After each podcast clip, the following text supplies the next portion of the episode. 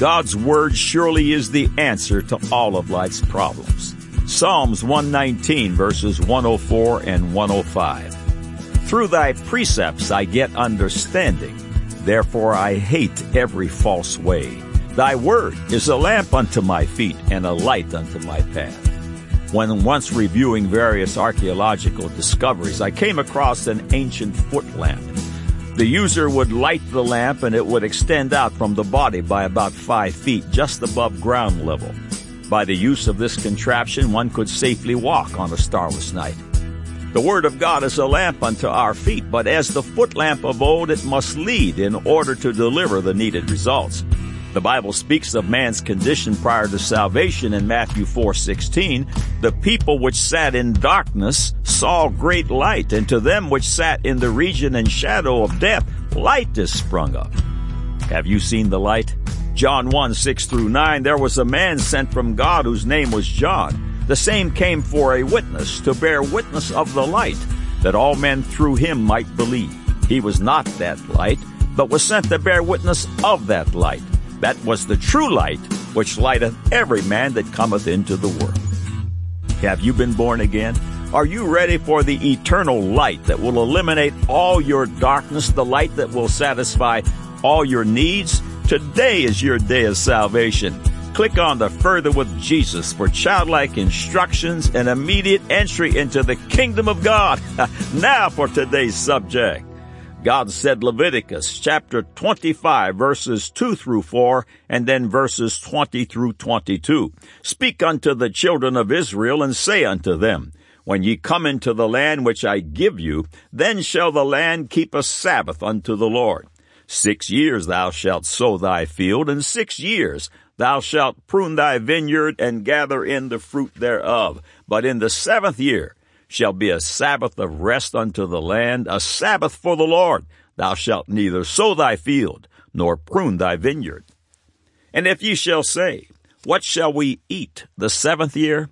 Behold, we shall not sow, nor gather in our increase. Then I will command my blessing upon you in the sixth year, and it shall bring forth fruit for three years. And ye shall sow the eighth year, and eat yet of old fruit until the ninth year, until her fruits come in, ye shall eat of the old store.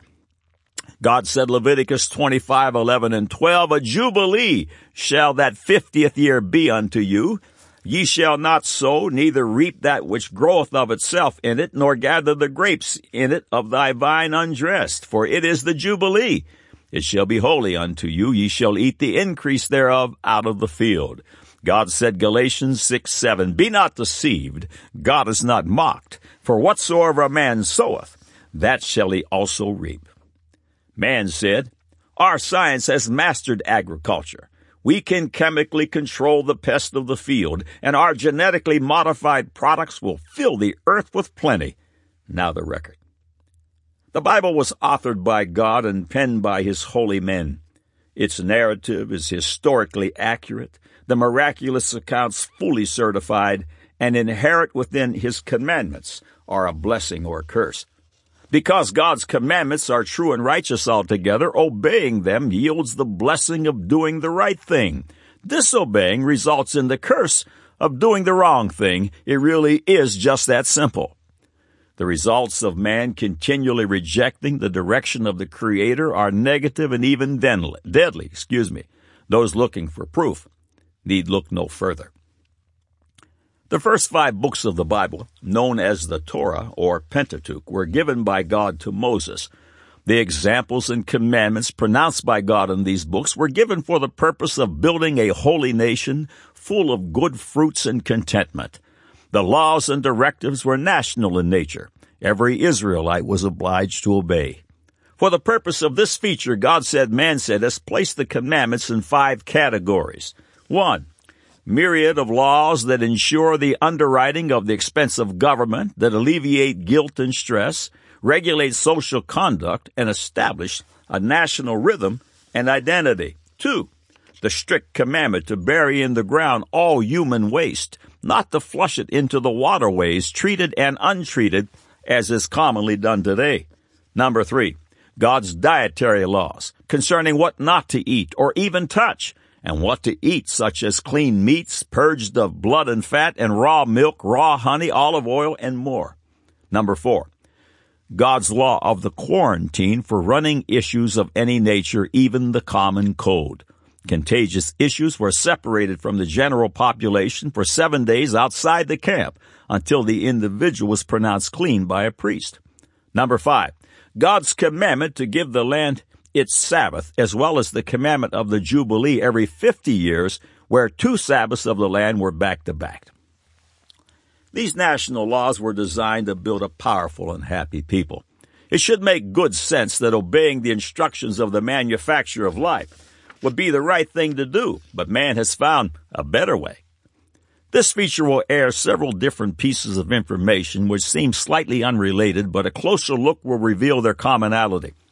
First, several paragraphs from the God Said Man uh, Said feature, The Dirt You Eat. They always end up here. No matter how the sons and daughters of Adam rail against and malign, they always end up here at the inerrant Word of God. Thousands of years before man's science begins to comprehend the error of his ways, he discovers that God's Word has already laid out the immutably correct position. The headline in the November 22, 2008 issue of Science News reads, Farm chemicals can hammer frog populations. A short excerpt follows. Amphibian populations around the world have been declining recently, with many species on the brink of extinction. Infection with trematodes, tiny flatworms, can trigger debilitating limb deformities, and, se- and severe infections can kill the amphibians. Researchers wanted to know why high rates of these deformities began showing up in the mid 1990s. The study suggests that one answer lies in atrazine's quick rise to dominance in U.S. agriculture, end of quote. The Rise to Slime is the headline in the January 2009 issue of Discover. The following passage is from that feature. More than half the fish that people hunt in the sea are gone. More than half the corals are gone too, and pollution is strangling the vast stretches of seafloor. Writing in Proceedings of the National Academy of Sciences last August, marine ecologist Jeremy Jackson of the Scripps Institute of Oceanography sounded an ominous tone. Mass extinctions of multicellular life will result in profound loss of animal and plant biodiversity, and microbes will reign supreme. As excess plant matter sinks to the seafloor, microbes rot it and suck oxygen out of the water in the process. The hypoxia suffocates seafloor animals. In summer, the Chesapeake Bay becomes a dead zone. So does the Gulf of Mexico, where the Mississippi dumps into it. Some 400 regions of the world are now afflicted permanently or occasionally with dead zones, according to a report published in Science in August. When the seafloor animals die off, the energy in the ecosystem flows into microbes and jellyfish, a trend Jackson refers to as the rise of slime. If we do not alter the way we fish, farm, and generate electricity, he predicts similar dead zones will spread across continental shelves all over the world. End of quote. A January 2008 headline in Discovery magazine reads, Unsustainable soil use can cause civilizations to collapse. In Robert Byrd's book, Scientific Facts in the Bible, found in the Library of Congress, we found the following concerning the land and its Sabbath. A surefire remedy for pest control was given centuries ago, yet we are plagued today with insects, oftentimes with no remedy. Moses commanded Israel to set aside one year in seven when no crops were raised. God promised sufficient harvest in the sixth year to provide for this period. Following this plan, here is what would happen. Insects winter in the stalks of last year's harvest, hatch in the spring, and are, perpetu- are perpetuated, pardon me, by laying eggs in the new crop. Now, if one year in seven no crops were raised, there is nothing for the insects to subsist upon, and the pests are controlled by this method. Our method today is crop rotation but we are still pestered with insects. God's ways are not man's ways. Man will never approach God's method. Then there was the year of Jubilee after every seven sabbatical years, every 50th year, which served to eliminate the insects which had a cycle of seven years more or less and which were not affected by the one year and seven. End of quote. A national move is underway in Israel to restore the Sabbath of the land. Many farmers there have already implemented the principle. God's Sabbath of the land is the solution to pest control and mineral management and the real remedy for agricultural dead zones. The subheadline in the August 2012 issue of Psychology Today reads, Pesticide traces render too many foods unwise to eat, except if organically grown. A few excerpts from this feature, Food Without Fear, follow. There is no question that fruits and vegetables are an essential part of a healthy diet and provide benefits to the body and mind that go far beyond conventional nutrition. Most are rich in the phytochemicals whose natural power uh, to support health and even combat disease is only now under serious study. But industrious agriculture, ag- agriculture relies on hundreds of chemicals to target insects and diseases that can afflict crops. Unfortunately, many remain after the crops are harvested, even after produce is washed at home. In the Psychology Today feature under the page heading, Foods Best Eaten Organically Grown, the following EPA findings are listed for 12 popular foods. Seven of them follow. Apples. Of every 10 apples, nine have traces of the fungicide thiabendazole, a carcinogen. Eight also have diphenylamine linked to bladder tumors. Workers applying it are required to wear long sleeves and gloves. Apples carry 40 other pesticides, carcinogens, hormone disruptors, neurotoxins, developmental toxins. Strawberries. Of every two strawberries you enjoy, one probably contains the fungicide captan, a probable carcinogen. It is usually accompanied by a fellow fungicide, uh, pyraclostrobin, a known skin and eye irritant. Peaches. Not all is peachy with peaches. They carry residues of 62 pesticides. Almost every other peach has fludioxonil, which targets the liver and kidneys. Some 30% of samples contain traces of iprodione, a possible carcinogen, and phosmet, which target the nervous system of insects and humans, along with our reproductive system. Grapes. The USDA found traces of 34 pesticides in Chilean grapes. Of every 10 imported grapes, almost three have the fungicide cyprodinil, which uh, can irritate eyes, nose, and especially skin. One in five has the neurotoxin imidacloprid. Bell peppers. Behind the colorful coats of bell peppers lurk traces of 49 different pesticides, among them 26 possible hormone disruptors, and 13 neurotoxins. More than 80% of samples have imidacloprid. The neotoxin, uh, the neuro, pardon me, the neurotoxin, methamidophos, found in 30% of samples, is no less harmful. Lettuce. This common salad and sandwich component comes with a side of 51 pesticides.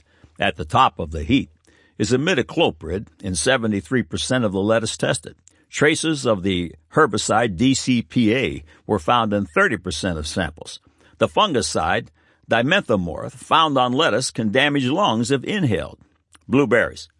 Open a box of blueberries and 3 in 10 have residues of the fungicides boscalid and pyraclostrobin. Boscalid is toxic to the human liver and thyroid. Pyraclostrobin can irritate skin in high doses. The USDA found traces of 52 pesticides in blueberries. End of quote. Today there are physical and psychological diseases and disorders that defy medical remedy. Many of these ailments, which were once rare, are at pandemic proportions. You can be sure man is at the root of the dilemma. The headline of the January February 2014 issue of Psychology Today reads, Rich Dirt, Poor Dirt, with the subhead of just when we want more from our food, we are getting less, and the declining quality of soil may be the root of the problem. In this article, changes in mineral content of 10 common vegetables and fruits between the years 1963 and 1999 were measured. For example purposes, we chose six of the 10, specifically measuring calcium decline, and found the following. Calcium decline in beans, snap beans, 34%. Broccoli calcium decline, 53%. Carrots, 27%. Peaches, 44%. Strawberries, 33%. And calcium decline in tomatoes, a whopping 62%. Several paragraphs from the 2014 Psychology Today feature follow. Here's an irony to consider. Could it be that one fallout from a century of increasing agricultural efficiency is nutrient deficiency?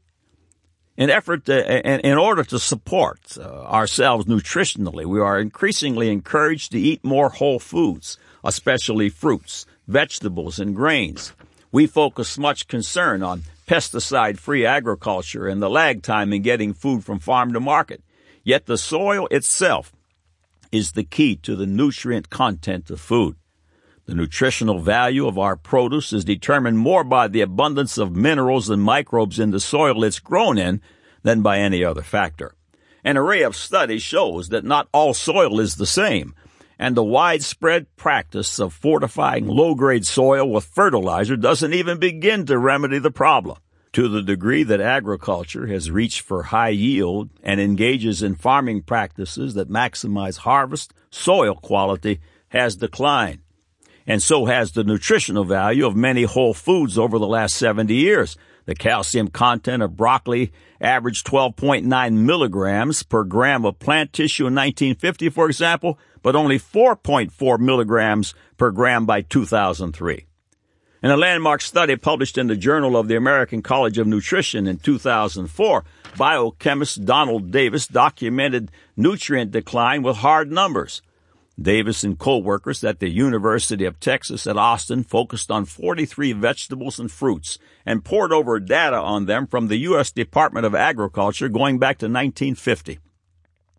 We found that 6 out of 13 nutrients showed apparently reliable declines between 1950 and 1999, he reports.